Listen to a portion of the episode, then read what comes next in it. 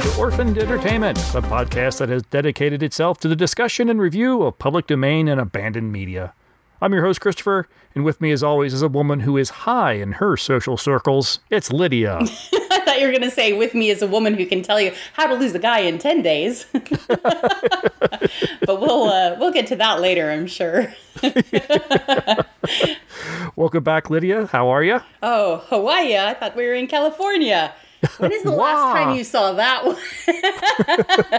I did warn Christopher I'm a little scattered today, but hopefully that'll make it fun. And despite the last couple of lines, we're not reviewing a Marx Brothers movie. Not yet. Before we go any further, I want to first apologize for the audio quality on the last couple episodes. There was an update to my editing software, and it changed the setting to a default that I didn't notice. And special thanks to a listener who tried to tell me about it, but I thought they were talking about some noise made by one of the hosts. And I didn't go back and check. Yeah, so we had a couple episodes go out that didn't sound too good. My apologies, folks. Well, thanks everyone for tuning in to this month's episode. Orphan Entertainment is available wherever you get your podcast and wherever you choose to listen. If you have the option to do so, please rate and review the show. It really does help get the show out to more people. Another great way to help is just by sharing the episode you're listening to on whatever social media platforms you use. You can follow the link in the show notes to all our social media sites, and you can find our YouTube channel there as well. If you'd like to email us with any comments, suggestions, or feedback on this or any episode, please type or record a message and send it to orphanedentertainment@gmail.com. Let's listen to an Ellery Queen 1-minute mystery and a promo of another podcast. And when we return, we will find out how the other half lives in 1931's Kept Husbands. Ellery Queen's Minute Mysteries.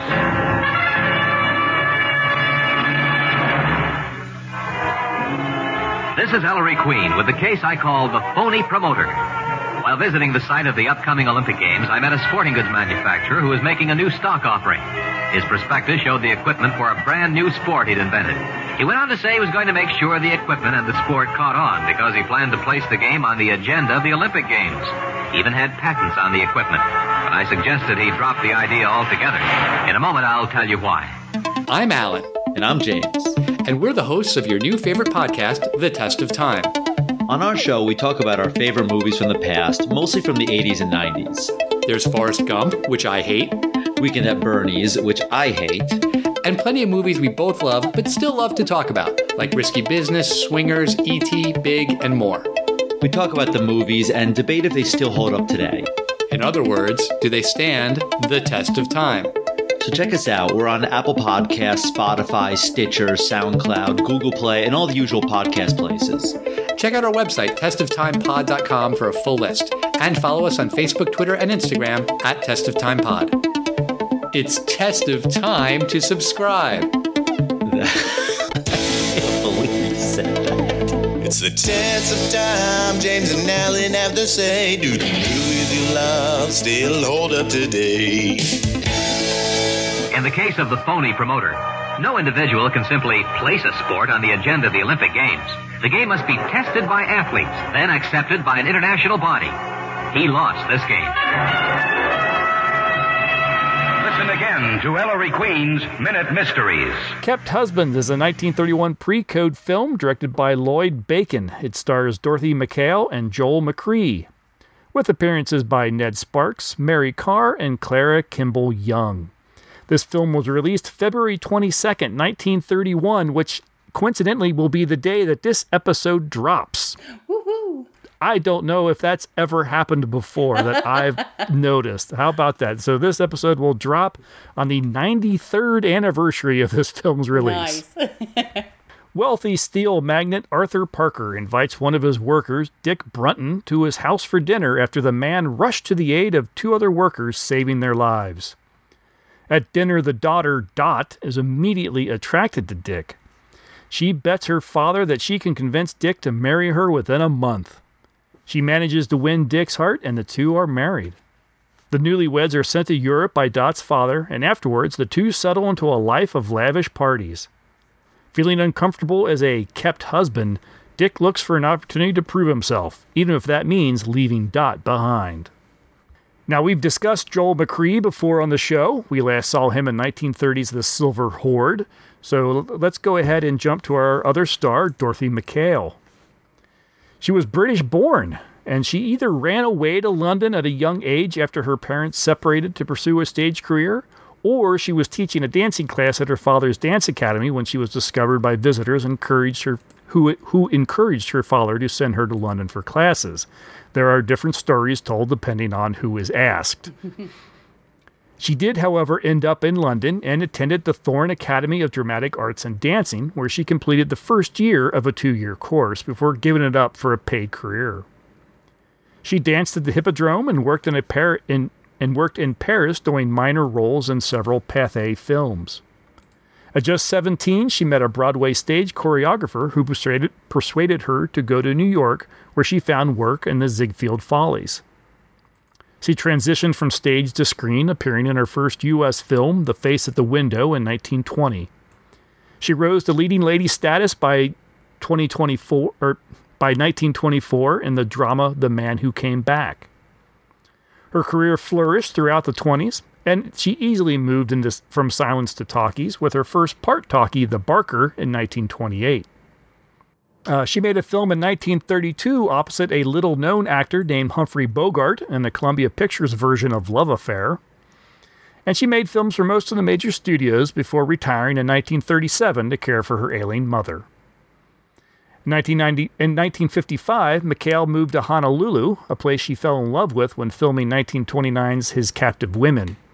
She lived as a celebrity in residence at the Royal Hawaiian Hotel in Waikiki and occasionally came out of retirement for television appearances, including 2 episodes of Hawaii Five-O in 1976 and 1980. Playing only a minor role in this film, Clara Kimball Young makes a return to the screen after a 7-year absence. Young was a very popular silent film star going back to the early 19-teens.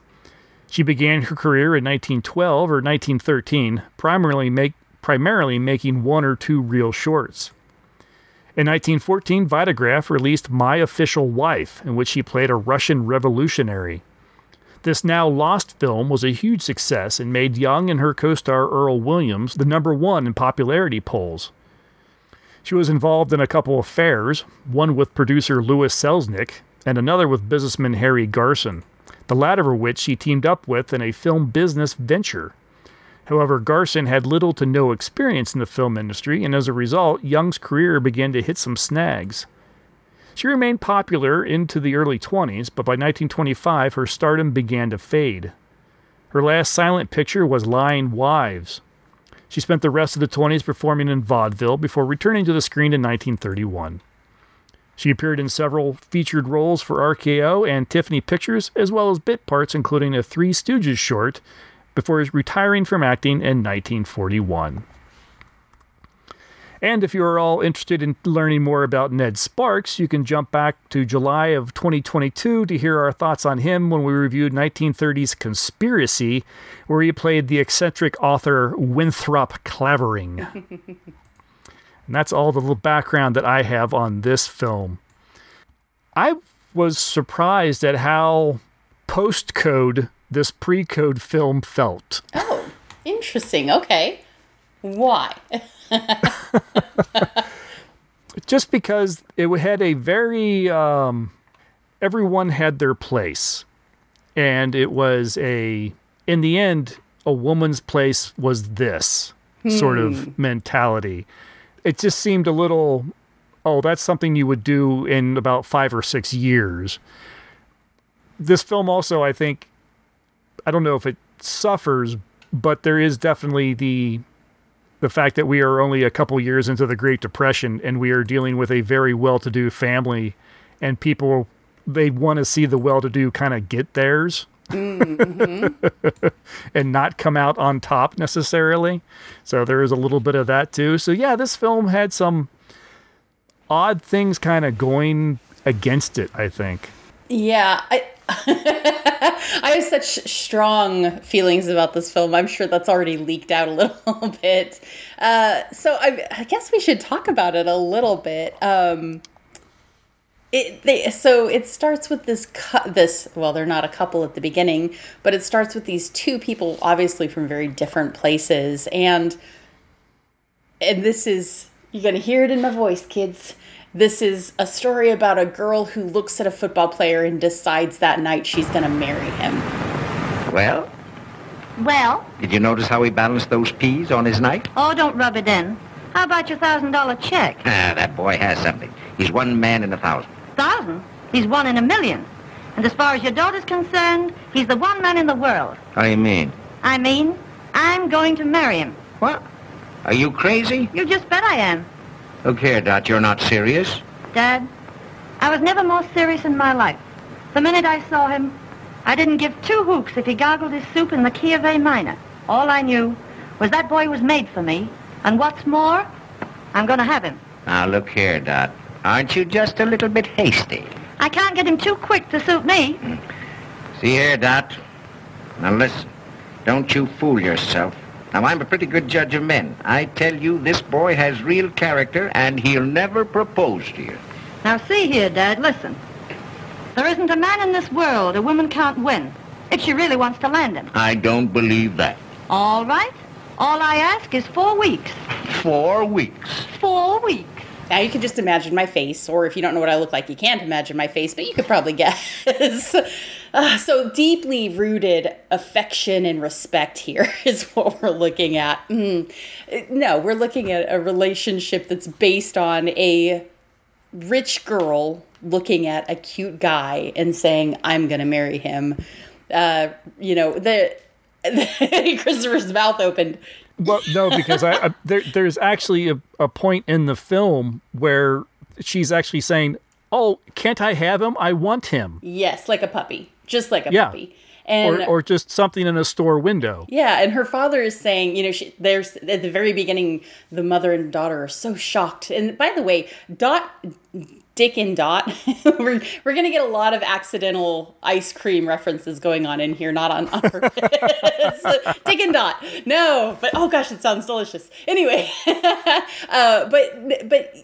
so her father, they're like, oh, you're bringing a working man to dinner. Oh, it's so shocking. These are such very, oh gosh, I wouldn't even say Regency mentalities. These are so antiquated mentalities that it hurts a little bit at first to even hear how the mother and daughter are discussing having somebody to dinner. Now, part of this is I think they don't establish that this is upper crust society in New York, which is what we're used to seeing. We see that kind of thing with My Man Godfrey, these extremely, extremely rich people who have their society. But in My Man Godfrey, it's handled differently. It's as if, it kind of expounds on this is this level of society where we're walking into this not really understanding who these people are. You come in mid-conversation and honestly, the mother and the daughter just seem like horrible, horrible snobs. You don't understand that they're part of a level of society. I think that it's expected for you to understand that, but I don't think that it's clearly shown in the movie. You don't see that these people are... Yes, they have a very, very nice house. They have incredibly high ceilings, something I notice, but it's weird. The set isn't staged as if these people are incredibly wealthy. And yeah, it starts with a fairly close shot. Mm-hmm. And you would think if they really wanted to set the stage, they could have started the camera further back. Mm-hmm. So you see like a very opulent room. And have them dress like they're extremely wealthy. And if I remember correctly, none of them dressed like that. They're all dressed a little bit casually in this scene, at least. And I think the father has a suit because that's what you wore. Because that's what everybody wore back then. But he's not in tails. They're not in evening dresses. No, I don't remember sequins, which at this time there would have been sequins or feathers. Absolutely. So it is weird. You kind of are launched into this, not with this idea that these people, the other thing too, and I actually really appreciated this about it, is that when the mother in a huff rushes off because, they're having somebody over that's, a working man. It's so overly dramatic. And the father says, well, you've had a working man man with you at dinner every night your whole life, because I started off as a working man. So you like him, you understand he came from something, pretty basic, but it does really beg the question for me. If he started off as a poor guy, where did he get this incredibly heinous wife from? I get that their daughter could be incredibly spoiled because by the time she came, Melania had money. But, so maybe that's the answer. Maybe the answer is he made his money and then married this incredibly spoiled, horrible woman, and then they had a spoiled, horrible daughter. I think that maybe they were married before. Now that they are wealthy, she feels that there is a standard to be upheld. Exactly. A standard to be held. They need to project a certain standard. And by having this, workman coming, it's threatening this. That is fair. And, because I'm guessing, too, he worked up in his fortune. Would that be considered kind of new money among some societal circles? Oh, certainly. No, it 100% would be. So they have to kind of fight against that sort of discrimination among the rich folk. Yeah, and especially if they're already inviting other people, that would be a little bit shocking. But you do make a point. At one point, Dick does tell his mother that Dot's mother has an English accent, but sometimes it slips.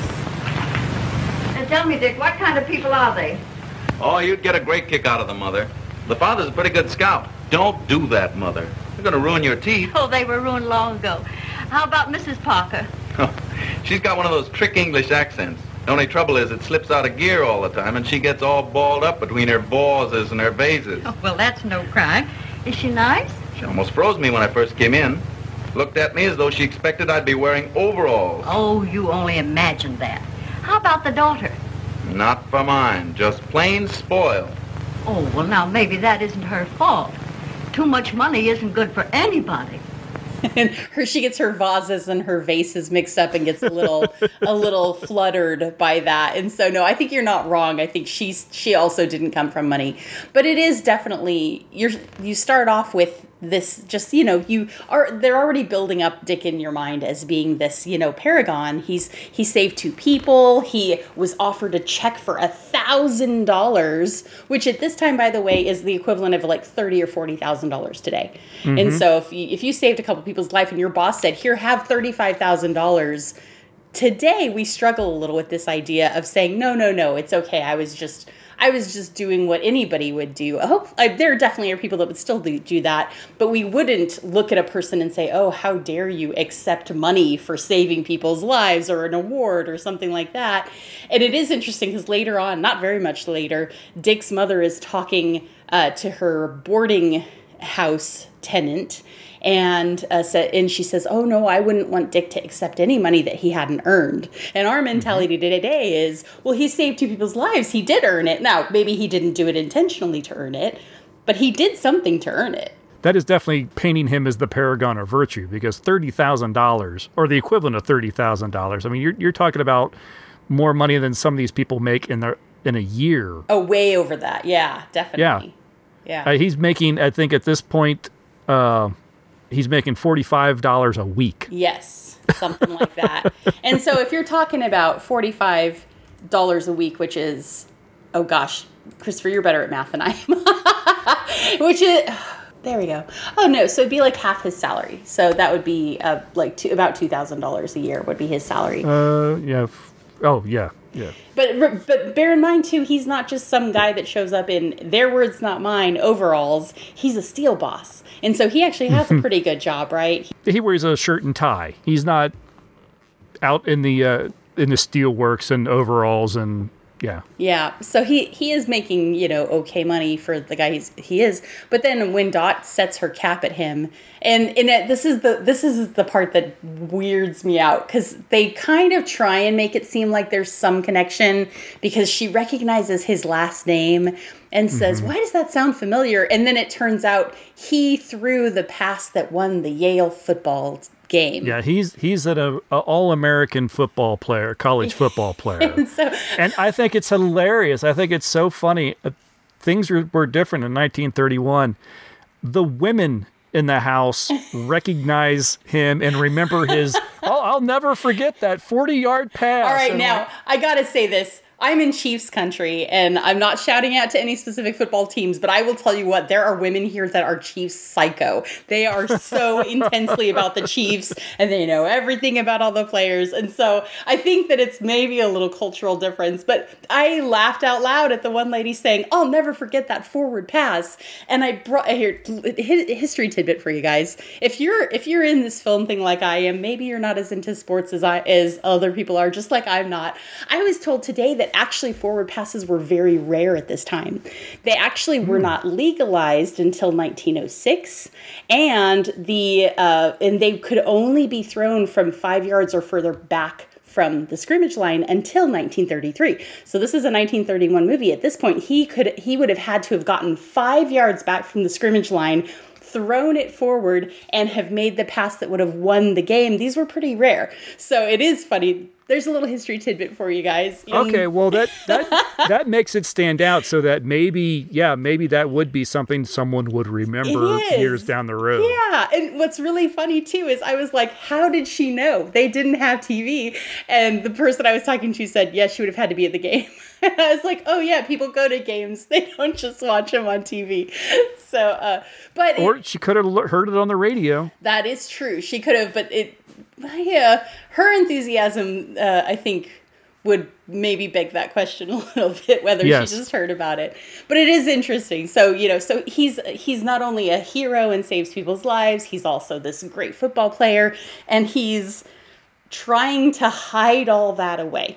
And so when Dot fails to get him to propose to her and proposes to him, he says, no, I can't provide for you the way that you're used to. We aren't right for each other. And she just hammers this guy until he agrees to marry her. And if the roles were reversed in this, I just feel like if the roles were reversed, and I think that's probably the point of this movie, right? Is that nobody really thinks too much about a poorer woman marrying a very wealthy man, especially if she's very beautiful. But in this case, it is really kind of exactly the opposite. You've got a guy who apparently is very physically appealing, and he's being, convinced to marry a very, very rich woman. And then it just goes downhill, which is not surprising at all. And I went into this movie thinking this is going to be a comedy, because it does say comedy, right? It has some comedy aspects in the film, but it is overall, I guess, a little bit of a drama. It's like a romantic dramedy. If that, I definitely would say it's a romantic drama. Watching, it feels like there are moments in it where they try to make it like a little funny or a little cute. There's the scene where they get on their yacht. They're gonna sail across to Europe for their honeymoon. I was hoping you were gonna bring up the wedding night. I'll bring up the wedding night. What do you think of the wedding night, Christopher? I was wondering your take on that. Was she just teasing him? And what the hell happened? Are we allowed to swear on this podcast? This is a woman that has hounded a man for 5 weeks because, remember, they get married the week after she proposes and he finally says yes. Mm-hmm. This is a woman that has hounded this man for 5 weeks. And then they get on the yacht and she's like, okay, well, it's been a really long day. I'm going to go to bed now. And I guess they kiss each other, and then she promptly pulls his jacket down to, like, trap his arms. And then goes to the other room and is like, okay, good night, I'm so tired. And it reminded me of every girl I knew in high school who I wanted to backhand. Who thought she was so funny and so cute by being a jerk to a guy. I never, for the record, backhanded anybody, ever. Not even now. I never have. But there were, those people that just, you could see that they thought they were being funny by being rude to people. And it just felt like that to me. Like she was, I guess maybe it was meant to be flirty. Yeah, that's what I couldn't figure out, was she just, was this just teasing and expecting him to end up coming into her room anyway? Or did she really expect to go into her room and shut the door and go to bed and have him go to sleep in the other room? I mean, she did say she wanted to keep him, and she treats him here like a puppy. Go lay on your bed. Go lay on your bed, right? And she's like, it's awful. It's so uncomfortable. And then he, I don't, there, part of it for me, I think, is that there's no chemistry in this to me. At no point are you looking at these two looking at each other and thinking they really feel it. We get a flash forward. She makes the bet with her father, is like, I'll get him to propose in 4 weeks and deal. You know, we'll just skip over the whole idea of the father and the daughter making a bet about proposing, to, having this guy propose to her and acting like it's all a game. We'll skip over that. But then we practically get a flash forward to the fourth week. Mm-hmm. Where she drives to the steel yard and goes and steals him from the office to go to lunch, and that's where they propose. We don't see any of this courtship. Mm-mm. Do they like each other? I mean, is there any romance between them? We don't see it. No, and that's, even at their first dinner, she's just sitting there staring at him, and people are talking, trying to get her to pass food and things like that. But at no point does he look at her and go, oh, wow, she's really gorgeous. No, he's, super respectful the whole time. So this entire 5 weeks, the only impression I get is that the whole time he's saying, no, ma'am, sorry, gee, ma'am, he doesn't have a weird accent like that. I'm sorry, he doesn't have an accent like that, but he's not going, he kind of says when she's trying to get him to propose to her for Christmas, oh, Hallmark, that he would like to propose to her, but he just can't. But he's not, there's none of what we're used to in movies where, the romantic bit where the guy snatches the girl up and looks deeply and passionately into her eyes and says, I wish I could be with you forever. And then, but I can't, and turns away and does that hand fling out thing and everything like that. There's none of that in here. It's just her being like, hey, will you marry me? Hey, will you marry me? And so finally he writes it on a napkin. If I don't write down yes, she is literally going to stalk me until I die. So I think maybe in this wedding night scene is the quote pre-code kind of little bit of it where they're, she's being flirtatious, but I don't know. There's no chemistry. There's no romance. No, and then he finally kind of gets to the look of being fed up, grabs his pajamas, and then storms into her room and shuts the door. Yeah. And, my head's going, did he just go in and go, you're my wife, I'm going to take you? That would be the most romantic thing that's happened in this movie, because everything else is so unromantic. Even that is more romantic. It's not romantic, by the way. No, not at all. It's just...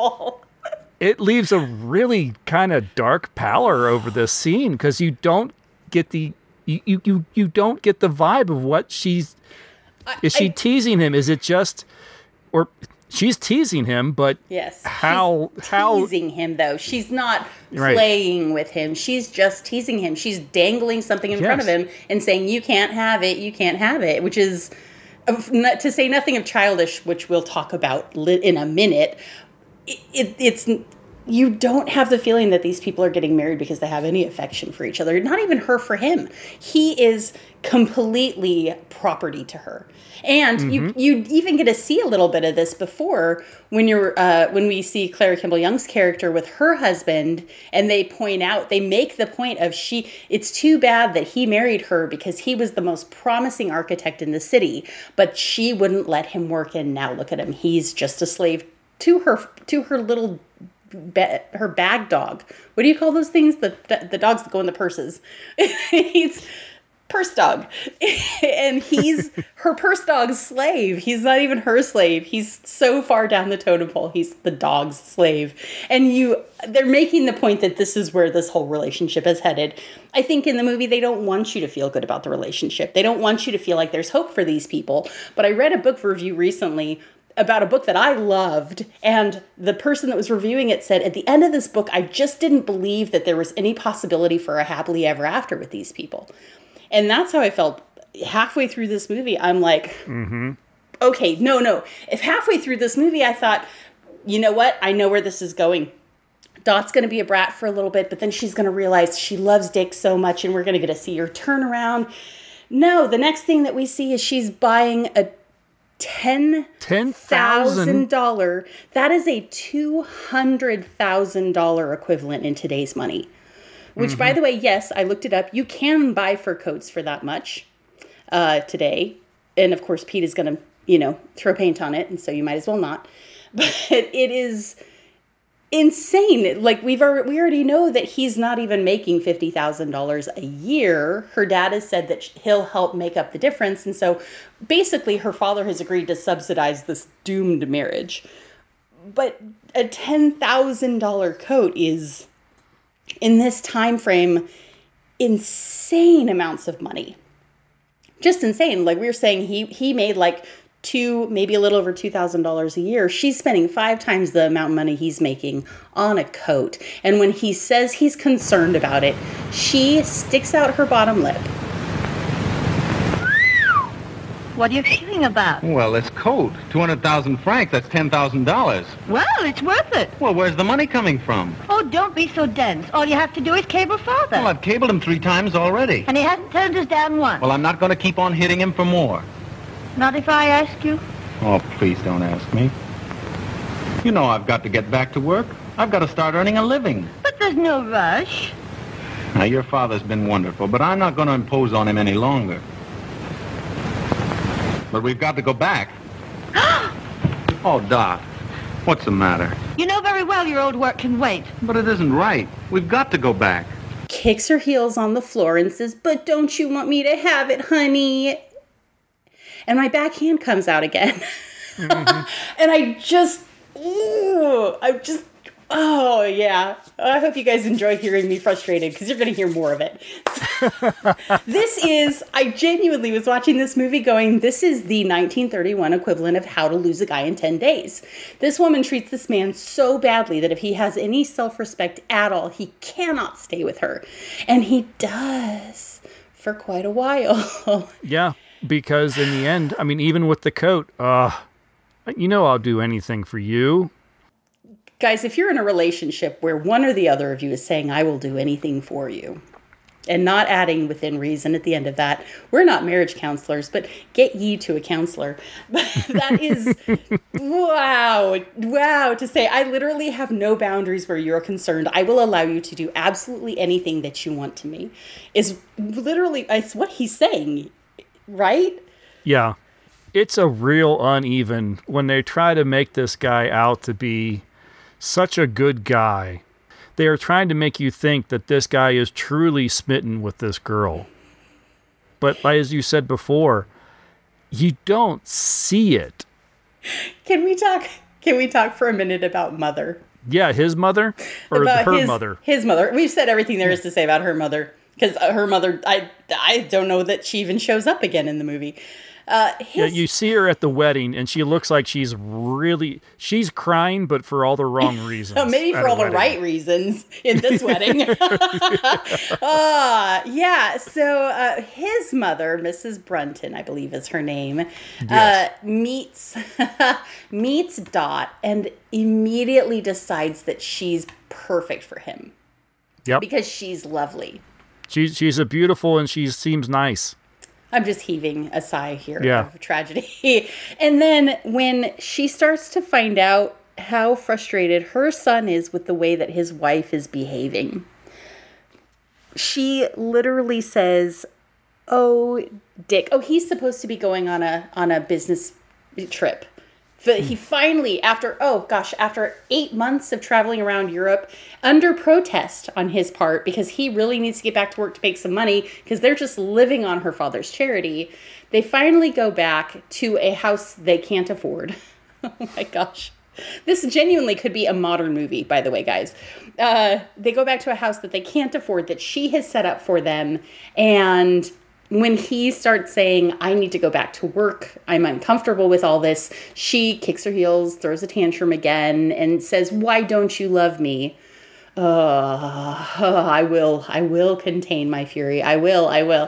And then he gets real excited. He gets this great job opportunity and wants her to go with him. And she throws a tantrum because she wants to go to a party instead. It's the height of the season. This is not Regency England, biatch. I mean, now granted, the season still existed until the 1950s, but this is not London, okay? She genuinely throws a tantrum because she doesn't want to go with her husband to this great job opportunity for him because she wants to go to a party tonight instead. And so he goes to talk to his mother and says, this is what's going on. After 8 months of not seeing his mother — his mother wasn't invited, by the way, to the surprise party when they got back. His wife gets herself this giant house and invites everybody that she knows, including her parents. His mom wasn't there. Don't know if you guys caught on to that one. And so he goes to talk to his mother about, hey, I'm leaving town. Presumably this is maybe this is the first time he's seen her in months and months and months. And she's excited for him. But then when he tells her that Dot's not coming with him, she looks at him and says, Dick, you don't mean to tell me you left her crying. Dick, I'm ashamed of you.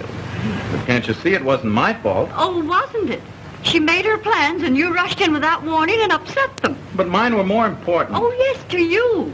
But her plans might have been just as important to her. Oh, I never thought of that.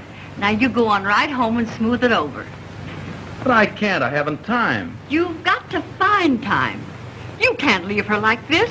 Why, there's no telling what might happen. A high-spirited girl like her. What could I do? Take her in your arms and ask her to forgive you. And give up the trip? You won't have to give up anything. But be fair to her. Don't ask her to give up anything either. But what if she insists? Just take her in your arms the right way, and she won't insist. I'll bet you'll find her all packed up and waiting for you to ask her. I looked up the word dysfunction in the dictionary. Mom's a bit of an enabler. That is maybe the biggest understatement ever made on this podcast. They're trying so hard to build to the end of this movie. And I don't know if we want to hold back from giving that away or not. But I think what happens in this moment is they're trying really, really hard to build toward the end of this movie. And it made me want to — I don't shake people. The police are going to show up at my door and be like, so ma'am, you said some things on a podcast we're really concerned about now. But I wanted to shake this woman. I thought, isn't your job to support and protect your child? Granted, he's a grown man, but you're still the parent. You still should care enough about him. What is this insanity where men have to do anything that a woman wants just because she's pretty? I guess. Anyway, it is just one thing after another with this movie. And when you get to the end of it and you're expecting there to be this beautiful redemption, or at least some amount of chemistry, literally anything, any morsel, just give me, please, any morsel. I'm Oliver Twist, holding out the bowl, desperate for just anything. Yeah, you guys know where this is going. You know where this is going. There's nothing. There's no redeeming value to this relationship. No, and I wonder how much that he's kept his mom in the dark as far as how much that she's been supporting him. Mm. There's that one letter that he reads from his mom while he's in Europe. Like, when are you coming home? It must be so expensive to see all those places. And when he sees his mom and she's talking about, oh, you didn't leave her crying. I wonder if she has any idea that he's barely working. She doesn't even believe when her boarder. Hello, Huey. How's everything at the factory? Sufficient unto the day is the evil thereafter. Well, what do you mean? That son of yours is getting pretty high hat. Well, a friend in need is a friend indeed. Why, what has Dick done? It ain't what he's done, it's what he ain't done. He won't even get me that job as boss puddler. Why, I do more work around there now than he does. He don't do nothing. He's the joke of the joint. Oh, now, Huey, I'm sure... Well, he won't high-hat this baby any longer. I'm through with him. We are known by the company we do not keep. I think she's completely in the dark as to what's really going on between these two. Mm-hmm. I think if she knew everything and if she knew the truth, she would probably tell him, son, you're doing the right thing. She's not good for you. I don't think the end of that movie. I don't think the end of the movie supports that theory. I think the end of the movie shows her still going, you know what? Actions don't have consequences. It's true. She does have her little heart-to-heart with Dot. Oh, yeah. And she does explain how, you know, he's feeling like a kept husband, and the line from the mom. All husbands are kept. Some of them are kept with money, but most of them with love and devotion and sacrifice. Why, it's every woman's mission in life, keeping her husband. With love and kindness, I think is what she says. And, right. And it's like the last 30 seconds of the movie. It's not literally, but it's close to the last 30 seconds of the movie where you're supposed to believe that Dot has this revelation that she's been... you're supposed to believe that up until now, Dot has been spending all of this money to make Dick happy. And that now she understands spending money won't make him happy. Just keep him not with money, keep him with love and kindness. The problem is, for the last 60 minutes, Dot has spent money on herself exclusively. Mm-hmm. It's not really about kept husbands. It's more about like pet husbands, because she's not even going out and buying him a cute little Gucci doggy sweater.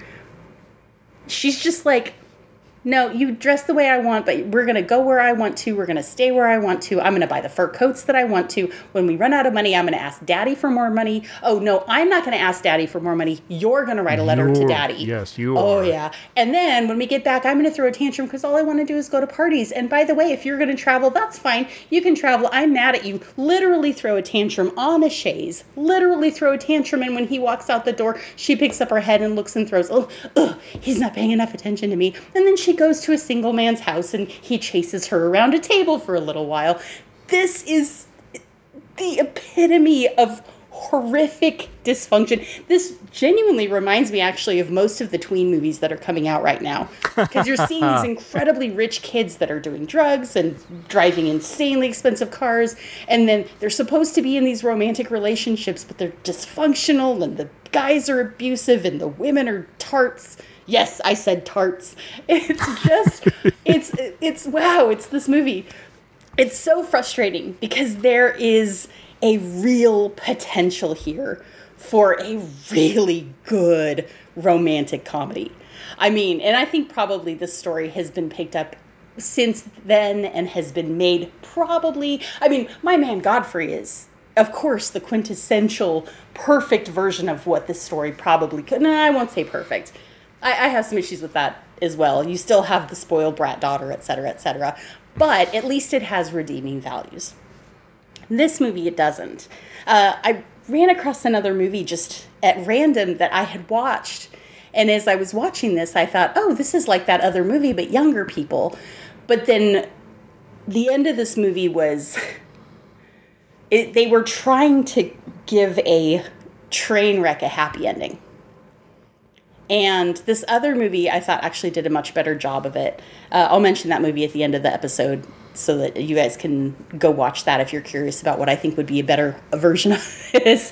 But this whole train wreck of this horrible woman and this guy who's supposed to be a really, really good guy who, frankly, he's about as exciting as Toast. It's not that I don't think he could be exciting. Honestly, I like Joel McCrea in this. I like him in everything we've seen him in. And I think this is like the perfect example of right guy, wrong woman, where if they had put him with, let's say they put him with like the tragic woman who had had to resort to like prostitution or something, and he would like lift her up morally or something like that. This could have been like, this character I think had so much potential for being like this guy that would really grab your heart and you'd really love him, but because he's so downtrodden, you just kind of get sick of him. You said that, and now I'm thinking I would have really liked that. You could have had a woman who has money, who parties, who spins in circles, and enjoys the wild life, and kind of finds more deeper meaning in a stable and solid and caring relationship. Mm-hmm. That would be a much better angle than mm-hmm. spoiled rich girl. Yeah. Even if like the $10,000 coat thing, and he's like, whoa, that's in it. I think he literally looks at the price tag and says, this makes me uncomfortable. I don't know that he uses those exact words, but it's something very close to that. And for her at that point to have had just a little twinge, even at that point to have been like, oh, do you think it's too much?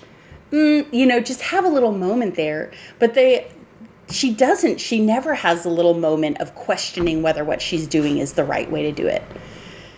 So, yeah, I would have loved to have seen him as this character overcome something huge here.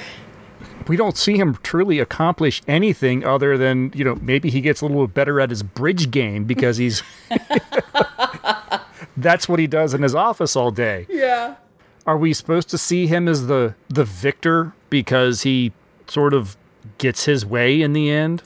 No, I don't. So this is the problem with that. Guys, I think we're past. I think we are just non-verbally agreeing that we're just going to give away the total ending of this. Yes, let's. Let's please. Because, it ends up with her being told by his mother, well, I had to keep my husband this way, which they were trying so hard for a moral here. It made it hurt. It just was painful. And I think, again, they could have built up to that moral, but they didn't do it very well. So she goes rushing after him, gets on the train, and he looks up and she's there and she sits down and she's like, I'm going to keep you way better with love and kindness. And that's the end of the movie. Literally, that's the end of the movie, is they're in the same train car for about 15 seconds and she just says, hey, I'm going to do better. And you're supposed to believe that she does. And I do. I genuinely believe that for the entire time they're in St. Louis for 3 days, she does better. And then they get home. Yeah. No, she agrees that we'll live off your salary and we'll just, I'll keep you in a different way. Mm-hmm. And I'm thinking, yeah, this is going to last a month. At the most. Right into the point he comes home with dirty laundry. Mm-hmm. And they can't afford some to send out. Literal dirty laundry. It took me a second. Yeah. And I was like, ooh, what kind? Oh, no, you mean literal dirty laundry. And she's got to roll her sleeves up and put her hands in some water, and she will lose her mind. Yeah, right. Absolutely. 100% agree with you here. Or he comes home and says, hey, where's the pot roast? Where's my dinner? Yeah. Or, sweetheart, did you buy groceries today? Or literally anything. Literally anything. Yeah. Anything, because she's never had to do it, and she's what, 20 something years old. Oh my goodness, yeah. This is probably the worst ending of any supposedly romantic movie I've ever seen. I'm trying to think. It's a romantic movie without any romance. I'm trying to think if Fatal Attraction was better. I mean, War of the Roses had a War of the Roses had more romance than this film. Anne of a Thousand Days, way more romantic, and she dies at the end. Literally gets beheaded by the guy. Yeah, it's so frustrating because this premise is potentially hilarious. Or it's potentially tragic, or it's potentially dramatic, or it's potentially mind-boggling, or makes you think really hard. There are so many outcomes to this movie that are possible. And what they end with is, oh, okay. Oh, huh, really? He's going to believe that? Yeah. Okay, well, let's go do something else with our lives now because this movie was a bust. Gosh, they had so many options, and they just decided, you know what, we're going to try and give a moral to the end of the story so that women believe they can behave, and not just women, please don't hear me wrong here. I don't believe that this is a gender specific story that they're putting out here. They're saying you can be a completely spoiled brat to a person, and as long as you then promise them that you'll do better, you should expect them to take you back. I know this is 1931. We're almost 100 years on here. We're really, really close to that, and I don't think people really believe that anymore. What I struggle with is, did people really believe that then? And I have a really hard time thinking that they did. Yeah, this is one of those films where you really wish you knew what people thought when they came out of the theater. Mm-hmm. Were they sitting there saying the same things we were? Mm-hmm. Or, saying the same things that we are now. Mm-hmm. Were they saying that back then, or were they going, nodding and go, mm-hmm. Mm. I mean, possibly they were like, oh, the mother got it right. Yes. Yeah. Somebody told her what she really needed to know. Potentially, I could see that response being, popular back then. Yay, he finally gets to be the man he needs to be, and she's going to be the, I'm sorry for using this word, submissive wife. But I have a hard time thinking people really were looking at it like that, at least most people. I think there would be a real big difference between the classes who saw this film. I could see the poorer people who maybe would sit there and say, oh, yes, the mom got it right, and now, he's going to have this nice wife who's going to learn to cook and clean and do everything for him and everything like a woman should. And you have the wealthy socialites that see this film and go, yeah, I don't think so. Not a chance.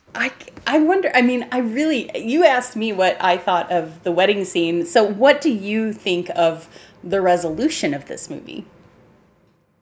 Would you buy it? As a man in 1931, would you believe it? No. Well, unfortunately, I think this character does. I think he's gullible as all get out. So he probably does believe it, and he's going to be really shocked. Things are not going to end well for Dick, because he's going to go to St. Louis. He's going to sell this bridge. Hopefully, he sells this bridge design. Mm-hmm. And he comes back the hero for dear old dad, who's going to make bank on this project and everything. Mm-hmm. But a few months down the road, when Dot just can't handle it anymore and moves back home, mm-hmm. who's dad going to side with? You know what? I think dad's going to side with Dick, and I think that dad and mom are going to be divorced. Think? And I think that Dick and Dot are going to be divorced. And I think that's what's going to happen, is the women are going to look at these men who are doing everything for them, unreasonably so, and say, you're not treating me well enough. I want out. I want alimony. I think that's what's going to happen. I think both relationships are just going to explode. By that time, poor mom is probably going to have died of a heart attack, because she's not going to be able to handle that Dick and Dot, got divorced. That's Dick's mom, by the way. And, and so then the boarding house will be gone. Her tenant will have nowhere to live, so he's going to be out on the street. All of the whole steel mill is just going to implode, because the management has gone insane. This movie is a whole burning city waiting to happen. All right, I am exaggerating a little bit, but I genuinely think that her dad looked at her at the beginning of this and said, he's too good of a man for you. He literally looks at her and says, no, he's a really good, solid guy. He will never propose to you. Don't you ruin him. By the way, the dad won that bet. He didn't propose to her. He said, he will never propose to you, and he didn't. And so... It's true. Yeah, I think that's kind of where he was getting at, but that's where she starts going, but I want him. Can't I have him? Mm-hmm. They're probably, the odds are, with 8 billion people on the planet, that there is somebody like her somewhere on the planet. But man, she's got to be a rare bird. I just don't think the species wouldn't be sustainable with many people like her. No. Oh, goodness gracious. So, yeah. So should we bother rating this movie? Oh, I'm very curious, Lydia. Do 5 Othels. Hands? No. Obviously, I I want to find a reason not to give this one Othel. I desperately want to find some reason. And there is, I got to say that the film quality of this is still pretty good. It's still, you know, kept up pretty well over all this time. I feel like the sound quality was pretty decent for 1931. No, it really was. Yeah. There was a little bit of like what I could only call, I kind of described as projector hum in mm-hmm. a few scenes. Mm-hmm. But it wasn't so distracting that you couldn't make out the dialogue, which mm-hmm. I have seen some films where it is just, you know, yeah, absolutely, yeah. So, and those are not to do with the production quality. Those are not; those have nothing to do with how this film was made. And so, genuinely, I can't give it anything other than one Othel. Again, I'm really sad. I walked into this movie expecting it to be like the type of comedy we've seen some comedies on this podcast and not on this podcast because they're still under copyright, but we talked about them some that are just so funny. There's such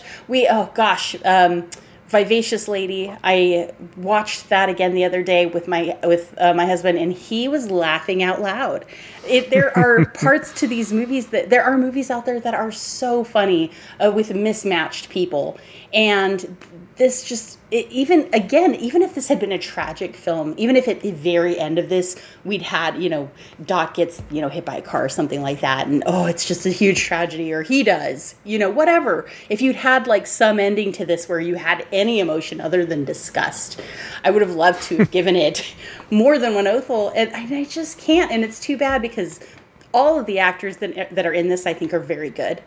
I think that the direction was fine. I just don't think it's a movie worth recommending to anybody, unless if you love being angry. This could be the movie for you. This just might be the one for you. If you like weird one-liners spouted out by Ned Sparks. Oh my goodness, yes.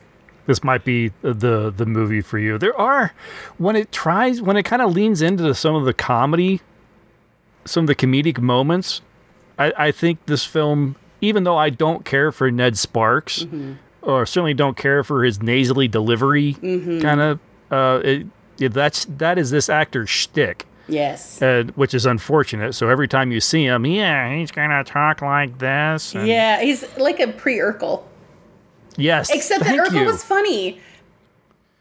Well, we'll take that another time. But it's a similar to an Urkel delivery. But he had some fun lines. You know, he didn't have somebody to play off of. The mother was just not really the mom. Deadpan.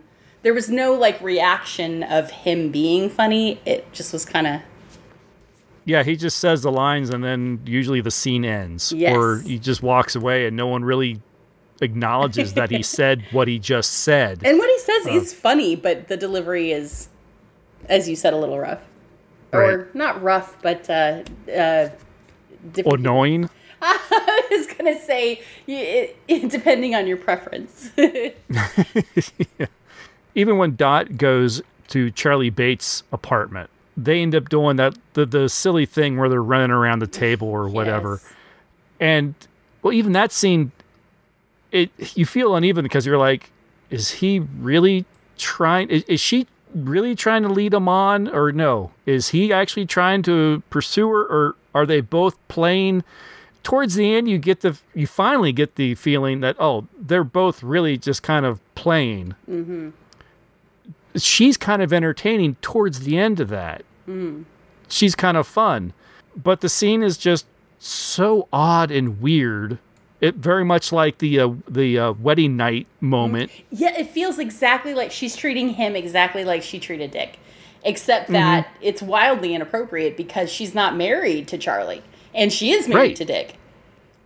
You're right. This would have been a better full-on comedy. Because mm-hmm. that's where this film has its strong suits. I think I was originally going to come in.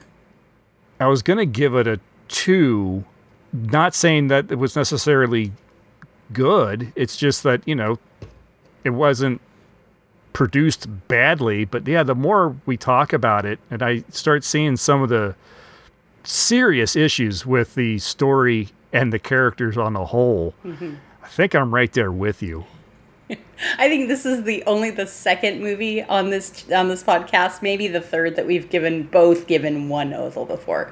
Yeah, it's so very much. It's very rare that we sit here and go, no, just don't bother watching this one. So bad. It's almost to the level of watch it so you can tell us if we missed something major. But I don't think that we did.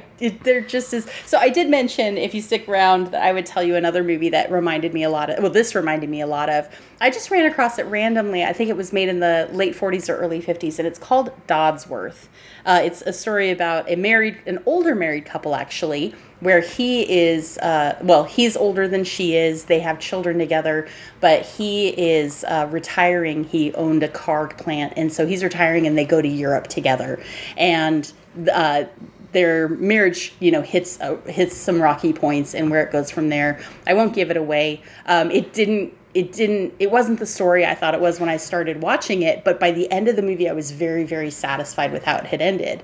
So I think this is it's a similar kind of thing, because in Dodsworth, the wife is trying very hard to be upper crust, like fancy, live the expensive, rich life. And she has the money to do it, but the husband is looking at her going, hey, this isn't all there is to life. Running around Europe and knowing rich people isn't all the value in the world.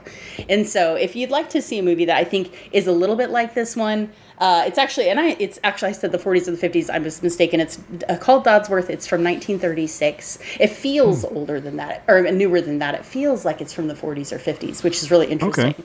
But it definitely 1936 Dodsworth, and I think it's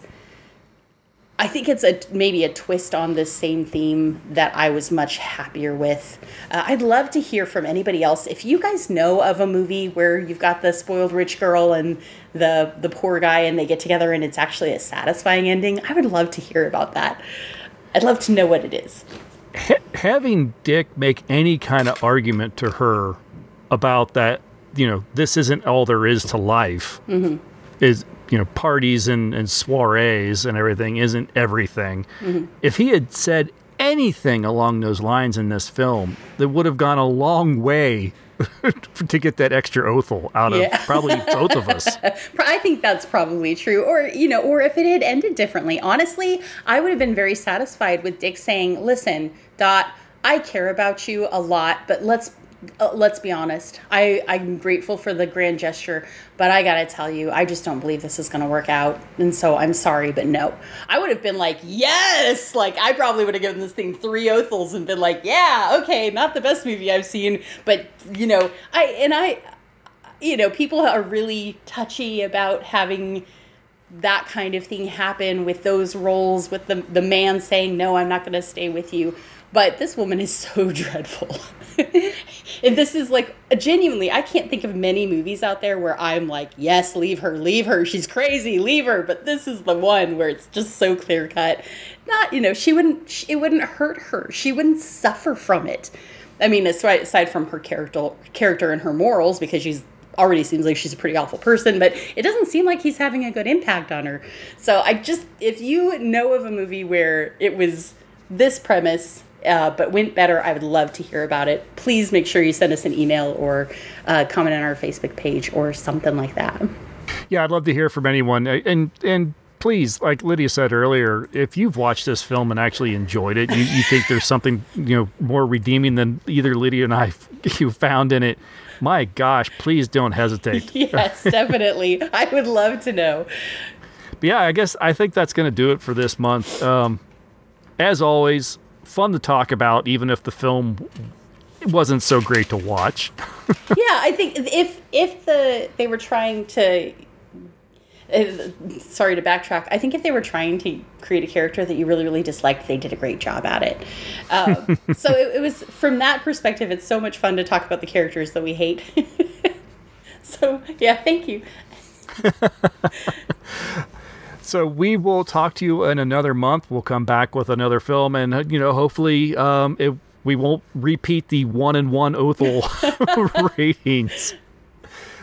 We will talk to you, everybody, then. Thank you for listening, and we'll talk to you next time. Bye. Bye.